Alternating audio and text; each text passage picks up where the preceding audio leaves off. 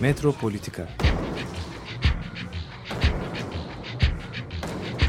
Kent ve kentlilik üzerine tartışmalar. Ben oraya gittiğim zaman balık balık balık balık tutabiliyordum mesela.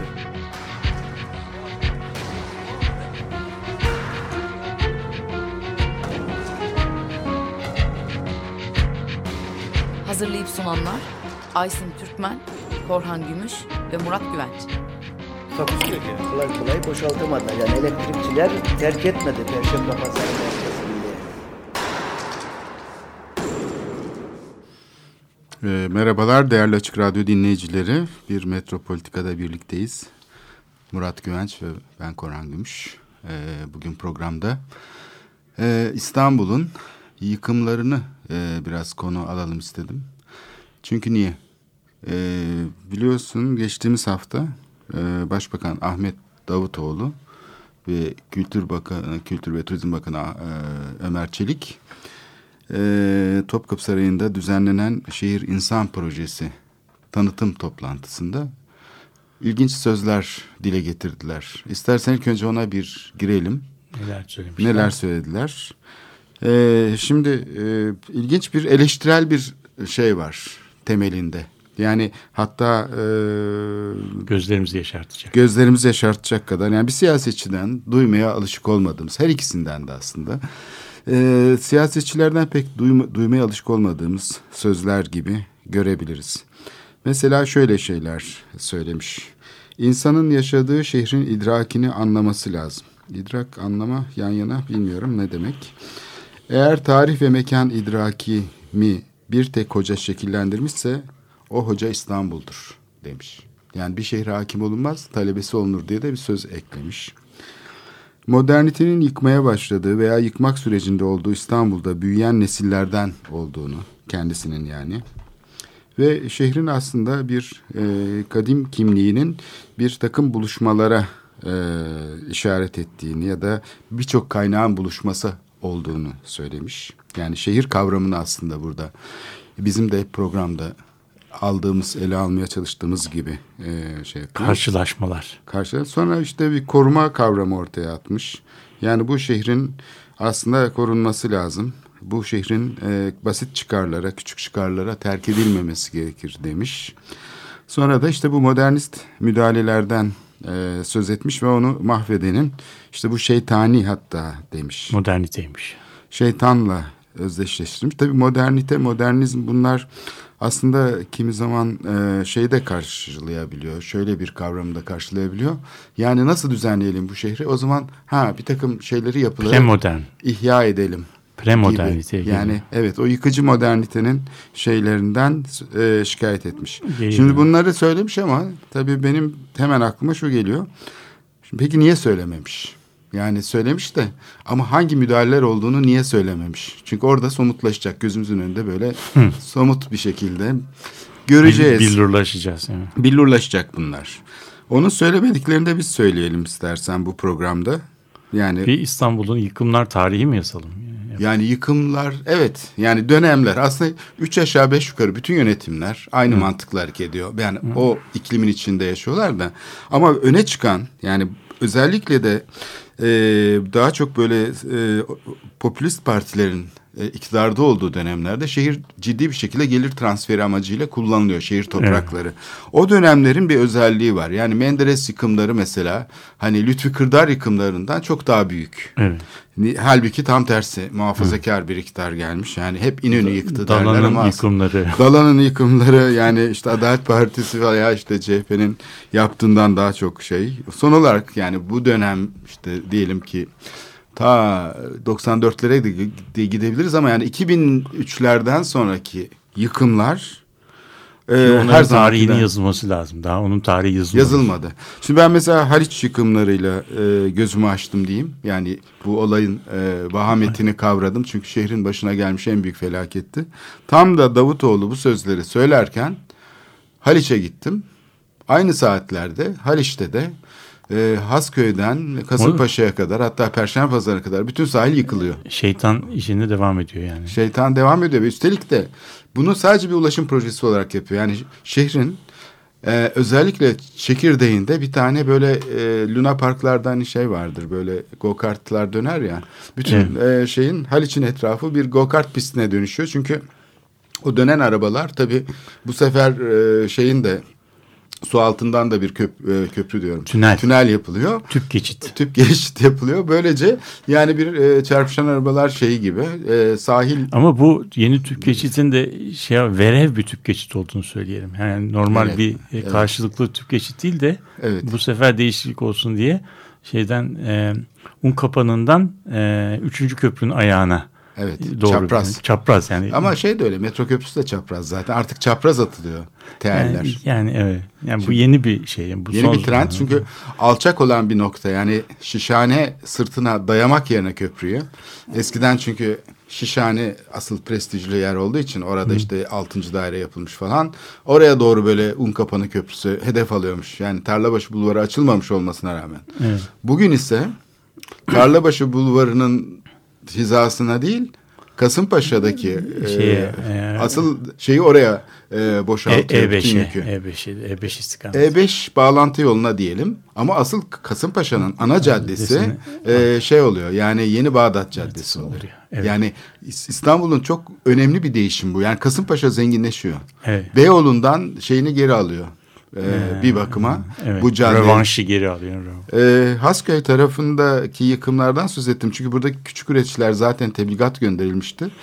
İki senedir boşaltılıyorlardır. Şimdi hepsi yani boşaltılmış. Orada ne kadar makine üreticisi, torna tezgahı, işte şeyler, sıvama atölyesi, kauçuk atölyesi ne varsa yani eski Haliç sanayi bölgesinin arta kalan e, şeyleri vardı. Bunların hepsi orada boşaltılmış durumda şu anda. Evet. Ve e, sahilde bir muazzam böyle bir sekiz şeritli ana cadde yapılıyor. E, çünkü bol geniş bir alan var. Daha da genişleyebilir giderek. Ve bütün suyla ilişkisini kesiyor. Yani Haliç arasında bir otoyola dönüşüyor. Haliç'in e, kıyısı.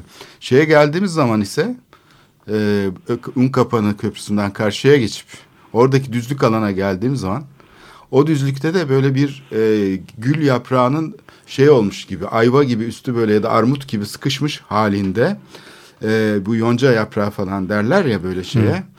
Onun armut armutlaşmış şekilde yapılmış Metamorfoz e, geçirmiş. çift e, öbekli bir e, su üstü yapısı görüyoruz. Çünkü tünel geliyor ve tam çıktığı noktada un kapanında İMÇ'nin hemen altında muazzam bir yonca yaprağı görüyoruz. Evet. Ama ucu yok. Ucu e, tünele Suyun- gidiyor. Evet. Yani bu bu da şaşırtma vermiş. Bu da oluyor. şaşırtma. Yani diyorsun ki bu, bu bu kadar böyle otoyol kavşağını niye yapmışlar buraya? Diyorsun. Halbuki Halbuki altında tünel var. yani bu da Bir şehrimizi yani. ziyaret eden e, Turistler için. turistler için Evet. e, fotoğraf ve selfie çektirilecek bir işte mekan yapılmış. Ee, Evet. Tabii yani orada di- şimdi bir de şeyi düşünelim. Hani bu kadar araba geliyor böyle muazzam bir trafik akışı Peki var durumda, akşamüstü e, ve yok oluyorlar. Yani yok. Peki Em- Eminönü tarafından mesela gelip de Kadir Has Üniversitesi tarafına yürüyecek olan e, yayalar, Yayalar ne ne, yapacaklar? E, Altından belki bir delik açarlar. açarlar, evet. Oradan su akışı Bunlar için gibi açarlar drenaj, ya evet, tünellerin evet. altından bir şey yolların altından. Gideri vardır. Gideri vardır. Yaya gideri. Yaya giderleri olur. Ee, bu zaten e, yayaları açmak için yapılıyor bütün bunlar. Tabii yayalaştırmak için. Evet. Ama tünelde ne biçim balık tutulur değil mi? Oltaları sallandıracaksın şey gibi. Evet şimdi bu yani güzel bir proje değil mi? Yani iyi bir başlangıç yaptım bugünkü. Hayır bu yani ben şimdi bunu e, dün e, dolaştım çünkü Hasköy'ü biraz dolaştım ve gördüm olan biteni ve çok şaşırdım. Çünkü yani hani bir sene önce gittiğimde bu yıkımların hiçbiri, hiçbiri yapılmamıştı. Şimdi tüneller yapılmış şeyler ya muazzam bir e, çalışma sürüyor.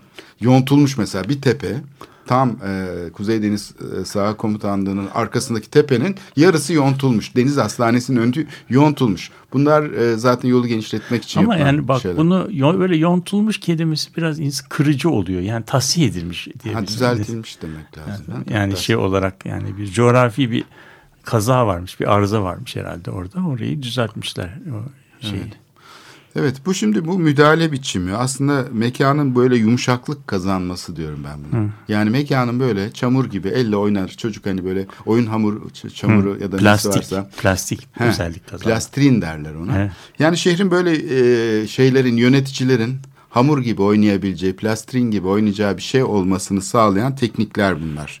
Ulaşım diye bakmak falan. Şimdi istersen ilk önce bir Menderes yıkımlarıyla başlayalım. Çünkü şehrin herhalde gördüğü en büyük ilk yıkım. Yani böyle radikal yani bu Vatan Caddesi, Millet Caddesi, Barbaros Bulvarı. Gerçi Barbaros Bulvarı'nda çok büyük bir yıkım yok. Orası zaten yani boş, boş e, olan. bir alan. Ama e, tarihi yarımada yıkımlar var. Ve özellikle Karaköy, e, Fındıklı burada Yani programımızda yanlış konuşmuştuk. demin o Barbar, Barbaros Bulvarı'na referans e, yaparken e, herhalde şehircilikte yanlış yapmak için mutlaka yıkım yıkım yapmak gerekmiyor. Yani yanlış yani yıkım yanlış ama bütün yanlışlar yıkımla beraber olmuyor. O Barbaros'un hikayesinde sonra anlatırız Barbaros'un nesi yanlış diye. Onu da e, onu da şeylerimizle Ekleyelim, e, e, evet. izleyicilerimizle konuşuruz. Yani şehir şehirlerin ana yolları niye Barbaros e, Bulvarı gibi olmaz, olmamalıdır. Onu ayrıca e, konuşalım.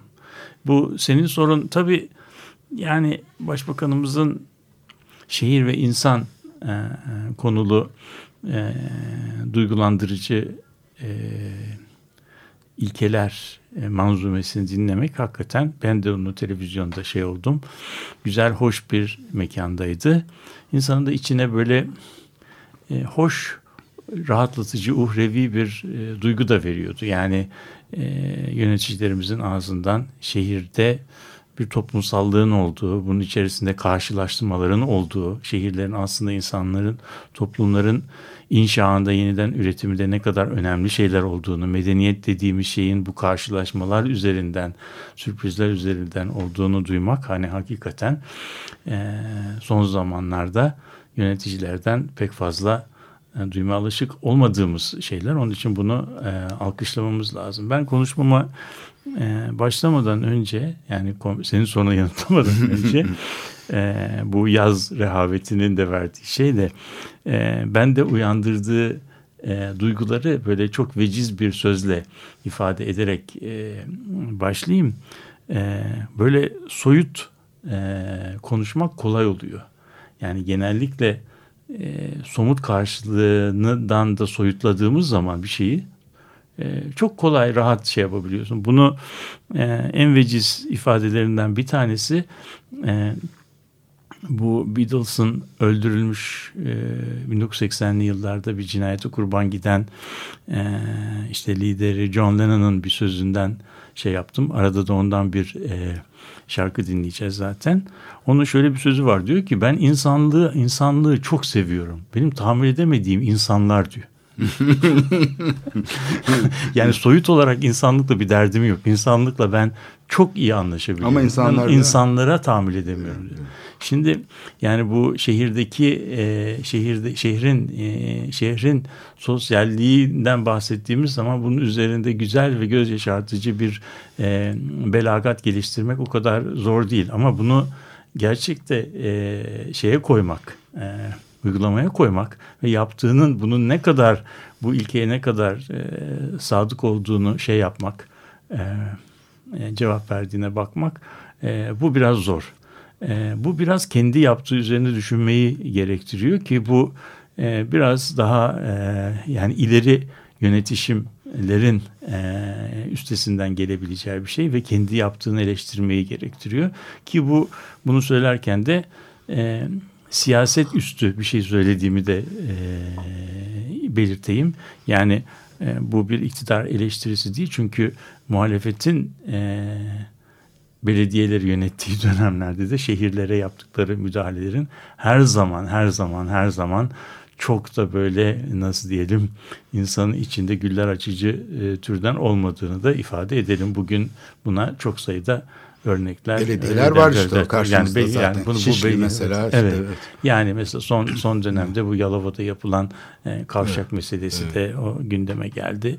Yani bu, burada bir şeyle bizim şehirle bir problemimiz var. Şimdi senin soruna gelirsek bu e, biz bu şehirleri niye yıkıyoruz? E, o meseleyle e, bak bakalım. E, yine de e, bu yıkımlar meselesinde e, daha fazla e, yani hemen açıklamaya girmeden önce dinleyicilerimize e, şeyin e, İlhan Tekeli'nin e, Tarih Vakfı yayınlarından çıkan İstanbul'un İmar e, Tarihi diye bir e, kitabı var.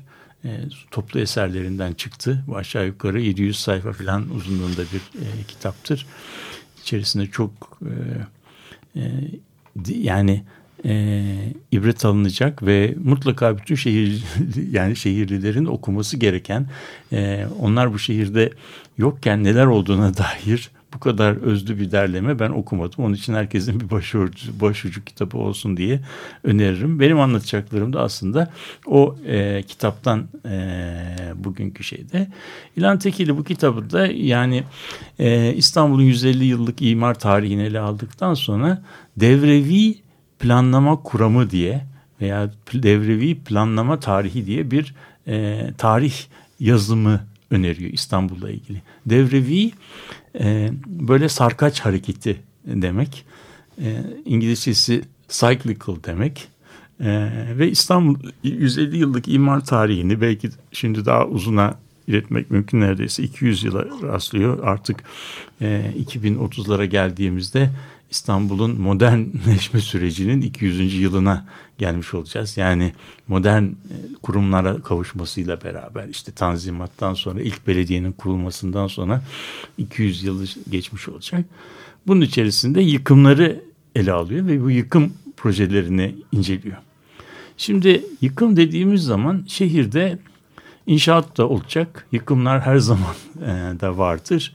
E, bazı kısımlar yıkılır, yerine yenileri de yapılabilir filan.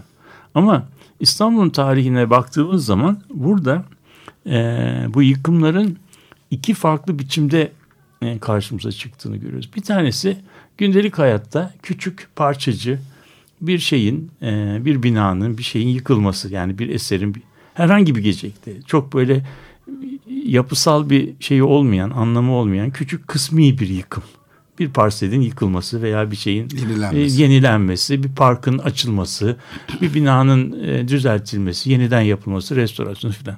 Ama İstanbul'da bu yıkımlar tarihinden bahsettiğimiz zaman bunun bu küçük yani gündelik hayatımızın parçası olan bu küçük tamirat, yıkım, inşaat meselesinden bahsetmiyoruz. İstanbul'un tarihinde bir e, biriktirmeli e, yıkımlar e, tarihi var. Biriktirme e, ne demek ve böyle büyük e, yıkımlar dönemi neden kaynaklanıyor? Deprem gibi yani. Deprem gibi. Güç biriktiriyor. E, şimdi bunlara ilan tekeli imar operasyonu diyor. İmar operasyonu diyor ve İstanbul'un tarihinde o kitabını 90'lı e, yılların sonuna kadar getirmiş, 2000'lerin başına kadar getirmiş. Şimdi biz onlara yani o dört tane e, şey yapmış. Biz bu son dönemi de katarak beşincisini de e, söylemek yanlış olmaz. İstanbul'un tarihinde İlhan Tekeli'ye göre dört tane büyük imar operasyonu var.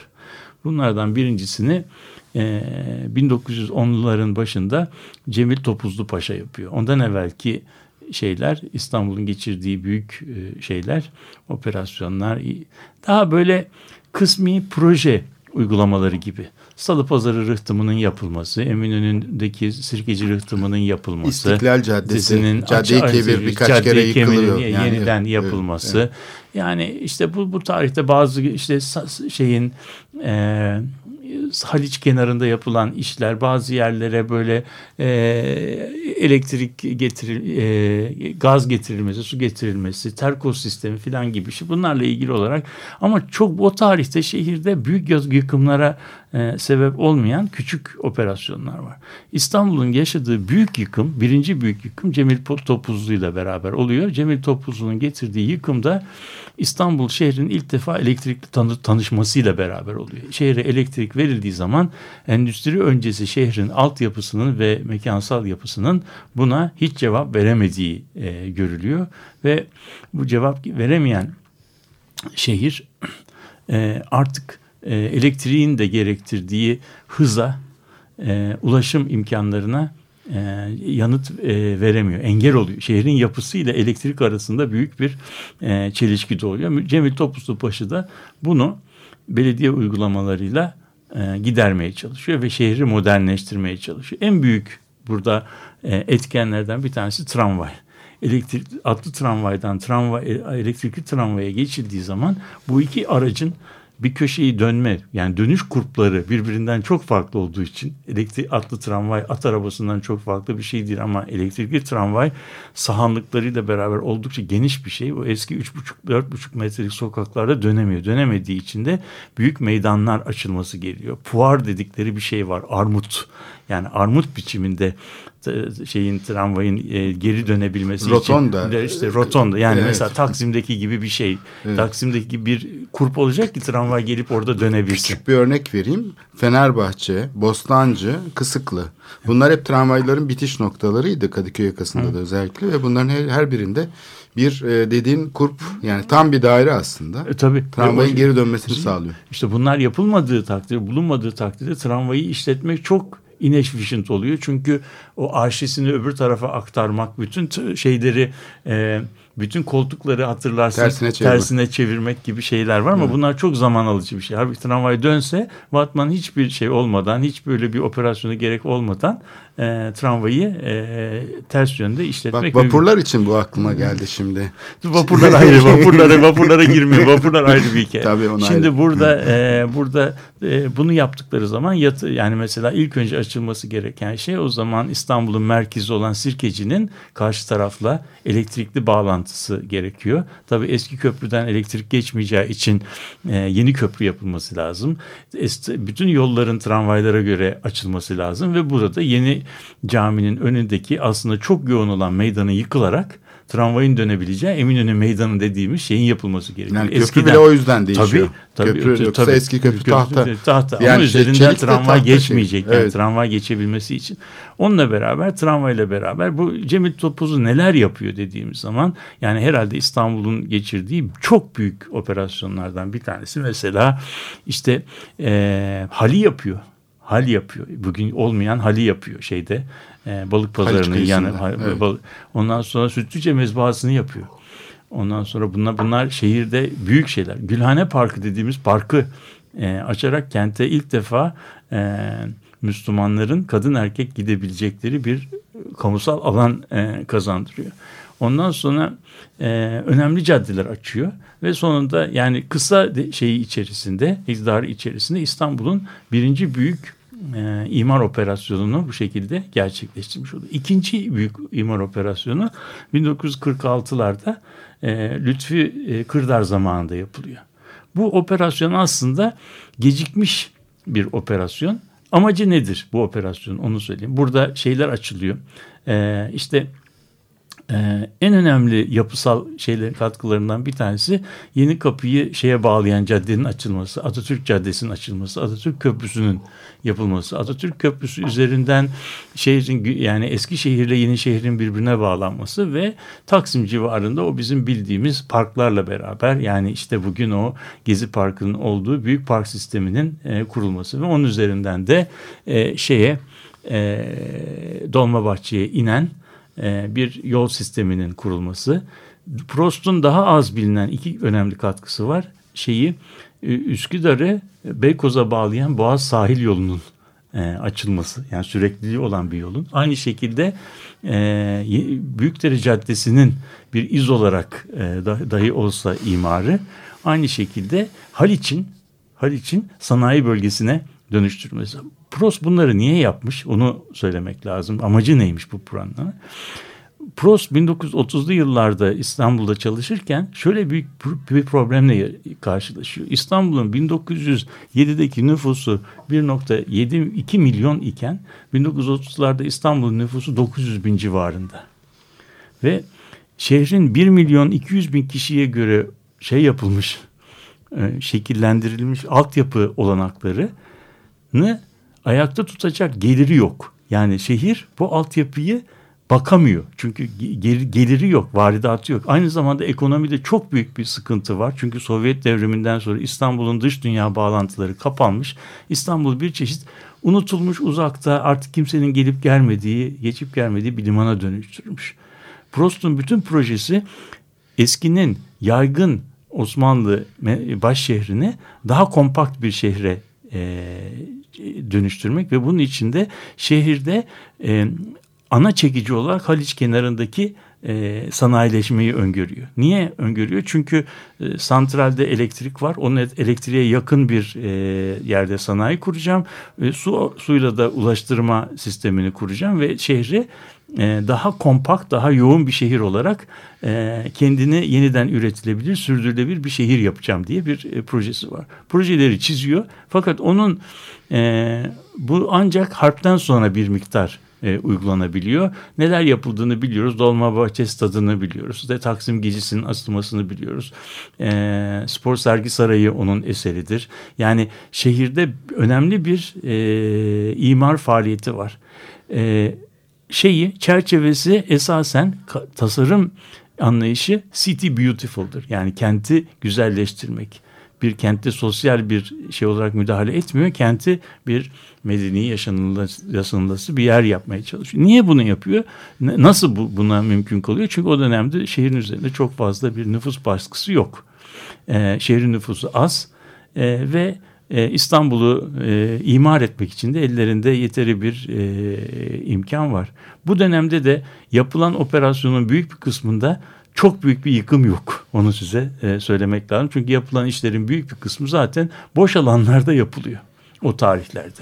Yani onun operasyonu daha çok e, yer yaratmak. Bugün Tabii, yani, hava gazı fabrikasına taşımak mesela şeyden Dolmabahçe'den alıp poligona evet. kağıthaneye taşımak. Ama yani bir bir bir park yapıyor ve çizdiği yollara da bakarsanız bugün İstanbul'da yola benzeyen. Tek hani, yol onlar. Evet, evet. Yani bir yokuş nasıl çıkılır? Evet. E, bir yerden nasıl inilir? Bir vadi kenarından nasıl geçilir diye insanlar sorarsa herhalde şehircilik hocaları öğrencilerin en yapacakları şey kardeşim Maçka'dan Taksim'e kadar yürü o açık hava şeyin üzerine yol nasıl çizilir? Onu bütün e, bütün şeyleri dersini orada e, izlemek mümkün. Bayıldım yokuşu denen yokuş bence bir şehircilik dersi gibi bir bir şeydir. Yani öyle bir yokuş öyle, yani dünyada ben bu kadar güzelini görmedim diyebilirim. Yani orada hakikaten bir sanat eseriyle karşı karşıyayız. Şimdi neyse bunun karşılığında üçüncü bizi şeye geçiriyoruz. Menderes operasyonu. Menderes operasyonunun daha önceki operasyondan farkı nedir?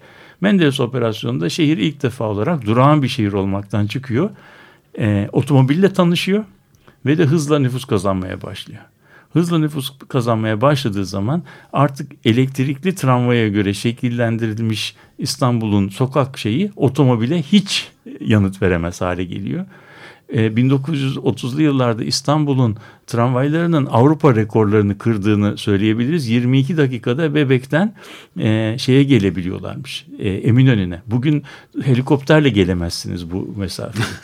yani çünkü o zamanki tramvaylar İstanbul'da trafiği olmayan, otomobil trafiği olmayan bir yolda e, sürat denemeleri bomboş, bomboş. Evet. ve çok hızlı gidebiliyorlarmış. Yani o ama otomobil geldiği zaman bu sefer İstanbul'da başka bir şey oluyor ve İstanbul'a da İstanbul'a da işte siyasi olarak deniliyor ki efendim işte e, radikal modernistler e, ecdadımızdan intikam almak için hiç yatırım yapmadılar. Bütün yatırımlarını Ankara'ya yaptılar. Şimdi İstanbul'u e, adam etmenin zamanı gelmiştir diye. Bu, bu operasyon sırasında bizim e, Menderes'in açtığı imar operasyonu dediğimiz e, operasyon başlıyor. Bunu da biraz e, çok hızlı geçeceğim ama e, ara verelim. Bu demin vaat ettiğimiz e, şeyi e, şarkıyı çalalım. John Lennon'dan e, Give Me Some Truth.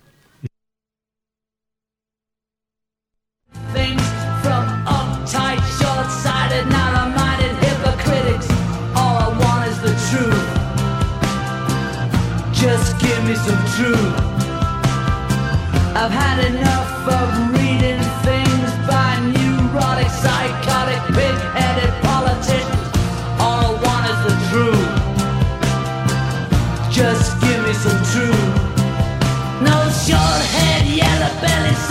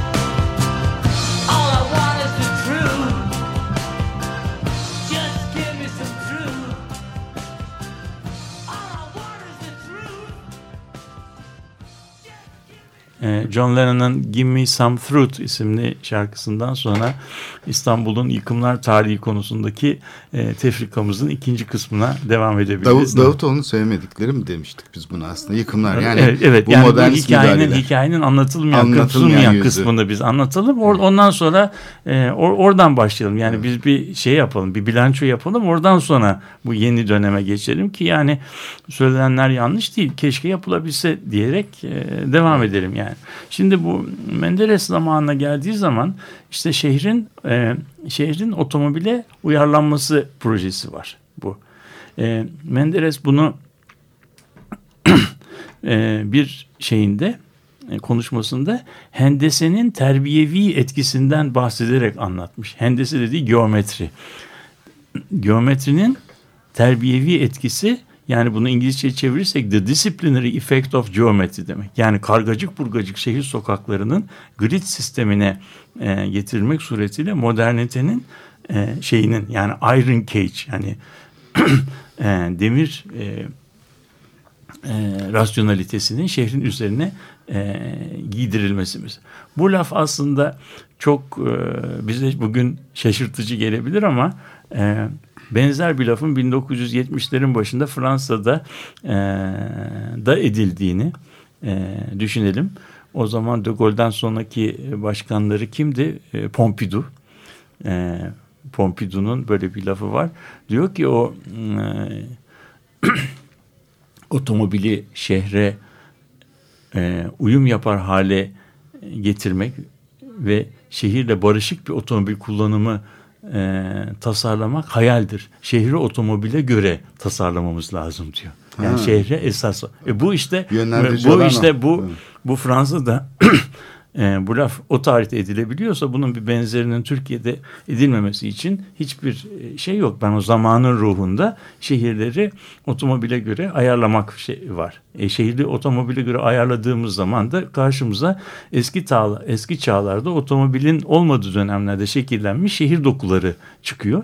O dokuların içerisinden de otomobilin geçebileceği yollar açılması gerekiyor. Bunun adına Fransa'da perse deniyor. Bizde de istimlak deniyor. Yani bu istimlak sırasında ecdat yadigarı e, camiler, medreseler, külliyeler ve şeyler, türbeler, çeşmeler de dahil olmak üzere 5000'e yakın binanın e, yıkıldığını biliyoruz. Yani şehrin tarihi merkezinde hepsi yıkılanların hepsi tarihi eser değil ama e, hattın üzerine e, geliyorsa e, değdi değmedi deyip onlar da gidiyor. Burada e, nelerin yıkıldığını anlamak için e, bakmak lazım. Yani Vatan Millet Caddelerinin açılması, işte Karaköy Meydanı'nın açılması, bizim bugün e, Tophane Karaköy aksının e, genişletilmesi, e, keza e, şeyin e, Barbaros Bulvarı'nın e, açılması, Büyükdere Caddesi'nin açılması bunlar büyük operasyonlar aslında. Tabii bir şehrin e, imar tarihinin içerisinde e, şey yapılabilecek, yaşanabilecek çok çok büyük operasyonlar. Ve bu operasyon aslında Türkiye'nin e, kentleşme e, şeyine ya ayırabileceği kaynakların çok büyük bir kısmını şey yapıyor, tüketiyor istimlaklar nedeniyle.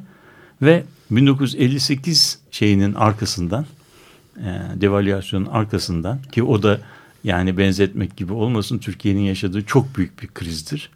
Bugün Yunan, Yunanistan'ın yaşadığı krize benzer bir krizdir. Çünkü Türk parasının değerinin 2 lira 80 kuruştan 9 lira 10 kuruşa fırlaması gibi 300 yüzde 310'luk bir e, devalüasyondu. E, sonunda bu imar faaliyeti, imar operasyonu şak diye bitiyor. Ondan sonra e, İstanbul şehri ta bin, dalana kadar e, dalana kadar herhangi bir büyük operasyon geçirmeden daha küçük müda, müda, müdahalelerle e, şey yapıyor yaşamaya çalışıyor. Mesela hatırlayacaksınız 60'lı yıllarda yapılan en büyük operasyon şehirde e, imar açısından e, Karaköy'de yapılan geçit. Yani Karaköy geçidini Menderes zamanında yapılan bulvarların açılmasıyla ilgili operasyona şey yapıldığı zaman kozmetik düzeyinde küçük bir operasyondur. Yani niye yapılamıyor? Çünkü 60'lı yıllarda sistematik bir karar var. Biz bir şehirlere yatırım yapmayacağız. Paralarımızla sanayi Büyük yapacağız sanayi. ve işte şehrimizi bu şekilde Bu durumda tabii şehrin bu sefer şehire yatırım yapılmamasının getirdiği yıkımlar başlıyor.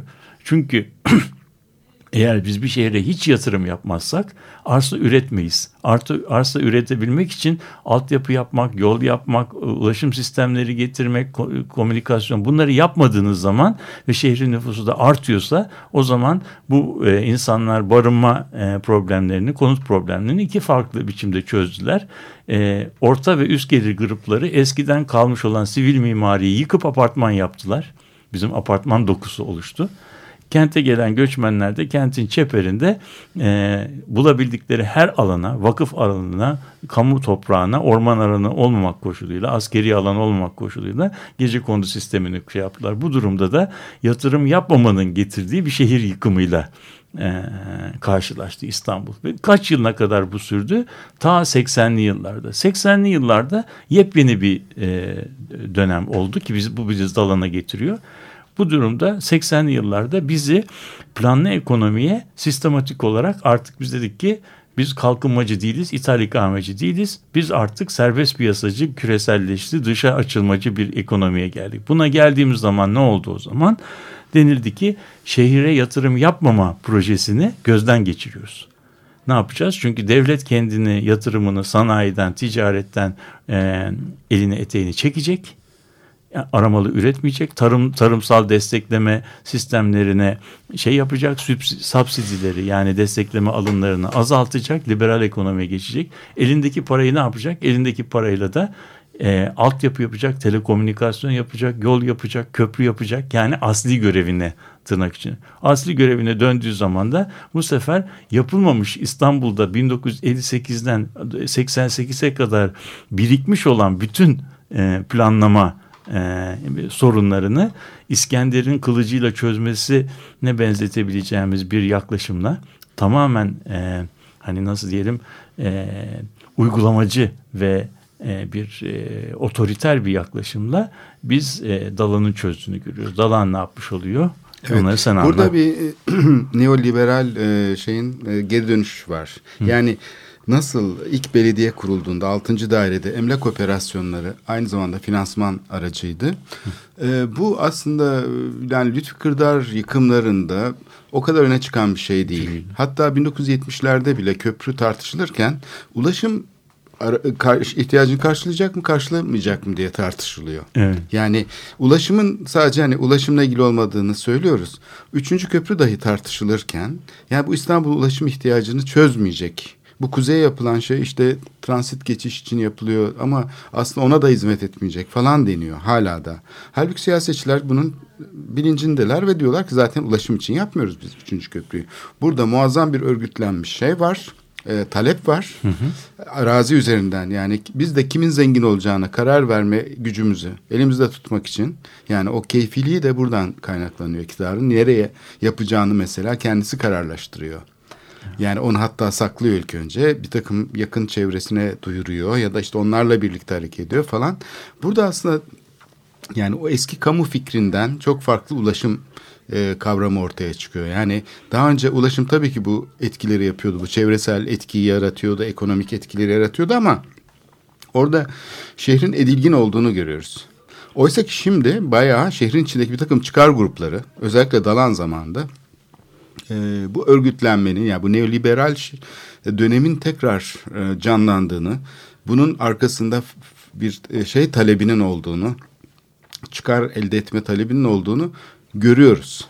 Yani özellikle de e, yani şeye baktığımız zaman bu çevre yollarının etrafında örgütlenen işte Talep. ta- e, inşaatlara falan bu dalan zamanında bayağı belirginleşiyor. Artık bunlar apartman yapan küçük girişimciler değil. Değil, evet. Yani ufak ufak sermaye e, evet. grupları, ayrıcalıklı şirketler, siyasetçilerin hatta ortak olduğu işte büyük inşaat şirketleri ortaya çıkmaya başlıyor. Bunlar da zaten hem yurt dışında iş yapan şirketler geri dönmüş oluyor bir dönem falan.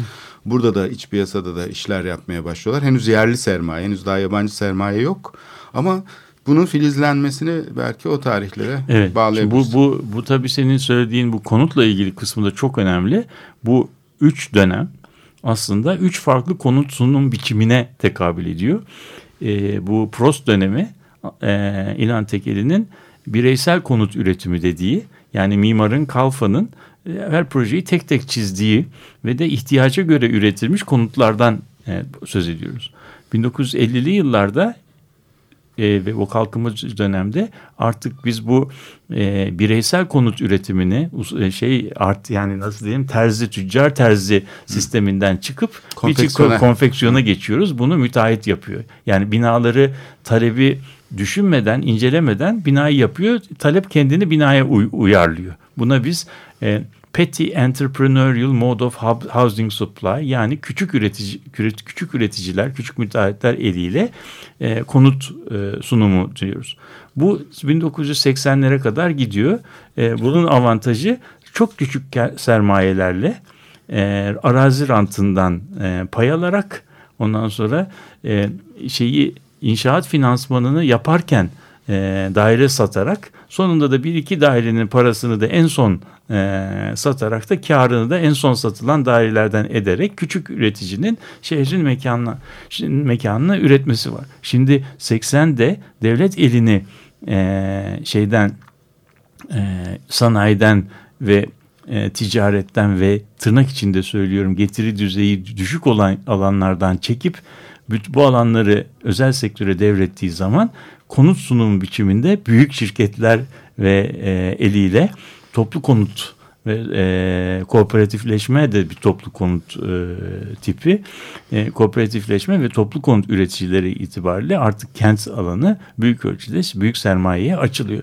Yani bu benim söylediğim üç operasyon aslında üç bir farklı bir konut sunum biçiminin başat olma önemini e, durumunu yitirip yerine yeni bir konut sunum biçiminin başlamasıyla ilgili. Bunların her birisi aslında o kadar e, doğurgan bir çerçeve ki bu çerçeve yani belediyenin idare tarihini bunun üzerine oturtabilirsin, ulaştırma tarihini bunun üzerine oturtabilirsin, e, işte belediyecilik uygulamaları, sanayi tarihini uygulamaya oturtabilirsin. Yani birisi küçük üretici, öbürü ithal ikameci sanayi, öbürü artık e, dışa e, bağımlı veya e, desantralize olmuş e, sanayi. En son döneme geldiğimizde bu yıkımlardan sonra artık senin de söylediğin gibi o küçük üreticiler kentinden çıkmışız. Artık dolmuş var ama e, dolmuş eski öneminde değil. Yani bir çeşit e, folklorik bir parça tanım, tanımlayıcı. Minibüsler bile bizim zamanımızın minibüsleri değil. Artık minibüslerle otobüsler arasında çok fark, e, fark yok. Minibüs bir, biraz esnek otobüs gibi olmuş. Pompalı kapıları var, ayakta durulabiliyor filan. Dizaynı değişmiş, bambaşka bir şey yani bugünkü e, minibüsler. Bizim çocukluğumuzdaki minibüse hiç benzemiyor yani bugünkü minibüs. O zaman O bu zaman- toplu müdahalenin araçlarını üretmesi gerekli. Yani son döneme gelirsek o o şeytani Evet. e, Davutoğlu'nun şeytani müdahale biçimi dediğimiz aslında burada artık ö- ö- mülkiyetin e, dokunulmazlığı ortadan kalkıyor ve o zaman müdahale araçları ortaya çıkarıyor. Yani E, bu durumda tabii bu, bu burada her bir dönemin her bir dönemin getirdiği çözümlerin bir sonraki dönemin sorunlarını oluşturduğunu görüyoruz. Yani eee, şeyin eee, 1960'lı yıllarda getirilen parçalanmış mülkiyetin şekillendirdiği apartman dokusu daha sonra İstanbul'un imarlı konut alanındaki konut gelişmesinin önünü tıkayan bir mülkiyet parçalanması meselesi haline getirdi ki bu mülkiyet parçalanması 1970'lerden beri biliniyordu. Çözülmesi 50 yıl sürdü. Şimdi e, işte deprem riskindeki altındaki yerlerin dönüşümü e, ne dair kanun e, çerçevesinde mülkiyet hakkının hakkının kenarından dönen, e, dönmeye imkan veren yeni yasal müdahalelerle çözülebiliyor ve Kadıköy'de de bu çok başarılı oldu biliyorsun artık Kadıköy e, baştan aşağıya bir yıkılıp yeniden yapılma e, şeyine e, girdi.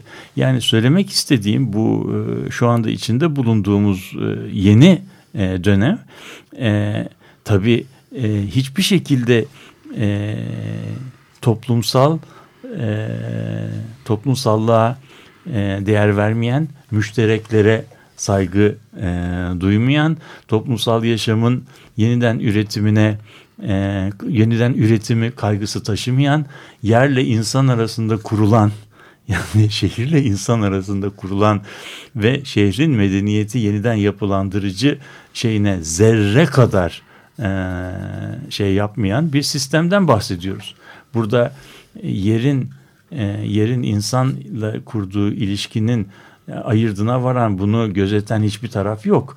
Yani elimizde satılabilir e, satılabil, satabilme yetkisine sahip olduğumuz her şeyi en kısa zamanda e, satabiliyoruz. Yani bunun içerisinde hastaneler, meteoroloji istasyonları, parklar, bahçeler e, satamadığımız zamanda da denizi doldurabiliyoruz ve bilmem e, şeyler. Evet. Yani bunun o, o zaman geldiğimiz noktada demek ki bu göz ardı et, ettiğim, ettiğimiz söylemediğimiz şeyin arkasında o soyutlamaların arkasında soyutlamalar kolay soyutlamaların arkasında üzerinde düşünülmesi gereken çok ağır bir hikaye var yani. Evet bu bilançonun e, şimdi sonuna geldik. Ben de buradan cımbızla iki tane şey çıkarmak istedim. Tabii sonuç. E, çünkü hep bu kafamı kurcalıyor. Bir tanesi Ömer Çelik'in aynı e, konuşma sırasında, aynı açılış sırasında yaptığı konuşma. Birdenbire tekrar başa döndük diyor. Medeniyetin başına döndük. Yani Roma uygarlığı işte falan ulus devletler derken yani bu neoliberal dönemde aslında çok ilginç bir itiraf. Ama bir taraftan da moderniteyi hani bütün şeyiyle hani e, toplumu tasarlama düşleriyle yaşayan e, Orta Doğu'ya referans veriyor. Yani IŞİD'e, DAEŞ diyor onlar. E, IŞİD'in yani bu halkı homojenleştirme falan aslında bu 19. yüzyılda cereyan eden bir şeyken 20. 21. yüzyıla taşınmış haliyle bu şiddetin e, şeyi kazıması, yerel topraklardan insanları kazıması, göçler. Mesela bu İstanbul'da bu Davutoğlu insan derken niye bunu unuttu? Bu niye kazındığını yani Hristiyanların bu şehirden niye kazındığını, Rumların niye yok olduğunu unutmuş gibi gözüküyor bir kere bu söylemde. Yani söylemediklerinden madem bilançomuz söylemedikleri. Yani insandan söz ediyorsun. Madem ki şehir e, insan demektir. Yani mekan değil sadece fiziksel bir şey değil. Bu bunu yani özellikle bu iki söylemin de yan yana getirildiği zaman Ömer Çelik'le Davutoğlu'nun yani söyledikleri arasındaki bu şeyde örtülmüş bir şey bu. Yani, Yani nüfus. bu, bu İyi, bir, konu iyi, bu. iyi, iyi bir başlangıç ama iyi bir sonuç değil, diye Değil. düşünüyorum. Evet, yani kendi düşünme içinde. düşünme egzersizini Evet. buradan başlayabiliriz diye. Evet ikinci konu da yani tabii ki buradaki söylemin içinde yani teknik böyle zorunluluklar var. İşte ulaşım sorunu vesaire. İşte yok istihdam yaratmak, yok imar. Ama bir de kültür diye bir şey var. O da metafizik yani o tarih falan işte bu bunlar da böyle şey e, dünyaya pek dokunmayan şeyler. Şimdi bu ayrışma da çok neoliberal sistemin bir şey. Yani e, bunu böyle bir e, şey gibi kutsal bagaj gibi arka planda saklamak. Yani e, Erdoğan da Rize'ye gittiğinde hemşerilerini azarlamıştı. Yani bu hain evleri niye yapıyorsunuz diye. Sonra TOKİ gelip taklit binalar yapmıştı. Şimdi buna benzer bir böyle kutsal bagaj haline alıp şeye gene metafizik alana kaydırmak. Sonra çok daha şey e, bu e, modernist e, şeyin kendisini onun içine katmayıp onu sadece ötekinin eseri gibi görmek. Ve öylece de ihya çalışmalarına girişip bu sefer son kalan yeşil alanlara da mesela işte Tophane'de gördüğümüz gibi imalatı harbiye binasını oraya taşımak ya da Gezi'de gördüğümüz gibi yok olmuş bir kışlayı yeşil alanın üstüne yapmaya kalkışmak gibi e, tuhaf bir paradoks var. O da modernist çünkü yani Evet. onun modernist olduğunu fark etmemek gibi bir şey. E, tabii Bu yani hikaye bitmez hocam. Evet bu yani bilançonun e, şeyleri hani böyle basit saplamalar halinde çıkabilecek e, sonuçları bunlar. İstersen Burada e, keselim. burada keselim. Evet bu e, daha çok su kaldırır değil mi bu Davutoğlu'nun ve Ömer Çelik'in. Bu çerçeveyi Ee, bir daha tekrarlamayalım. İnşallah buna referans veririz. Podcast sahibi olanlara onlara referans veririz. Bu uzun bir hikaye çünkü. Çok uzun bir hikaye evet. O zaman herkese iyi haftalar dileyelim. İyi haftalar. Hoşçakalın.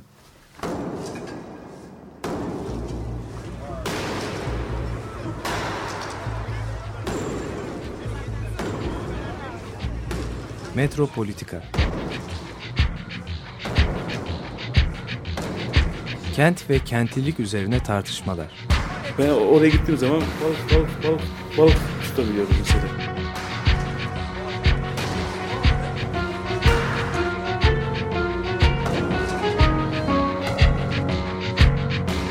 Hazırlayıp sunanlar Aysin Türkmen, Korhan Gümüş ve Murat Güvenç.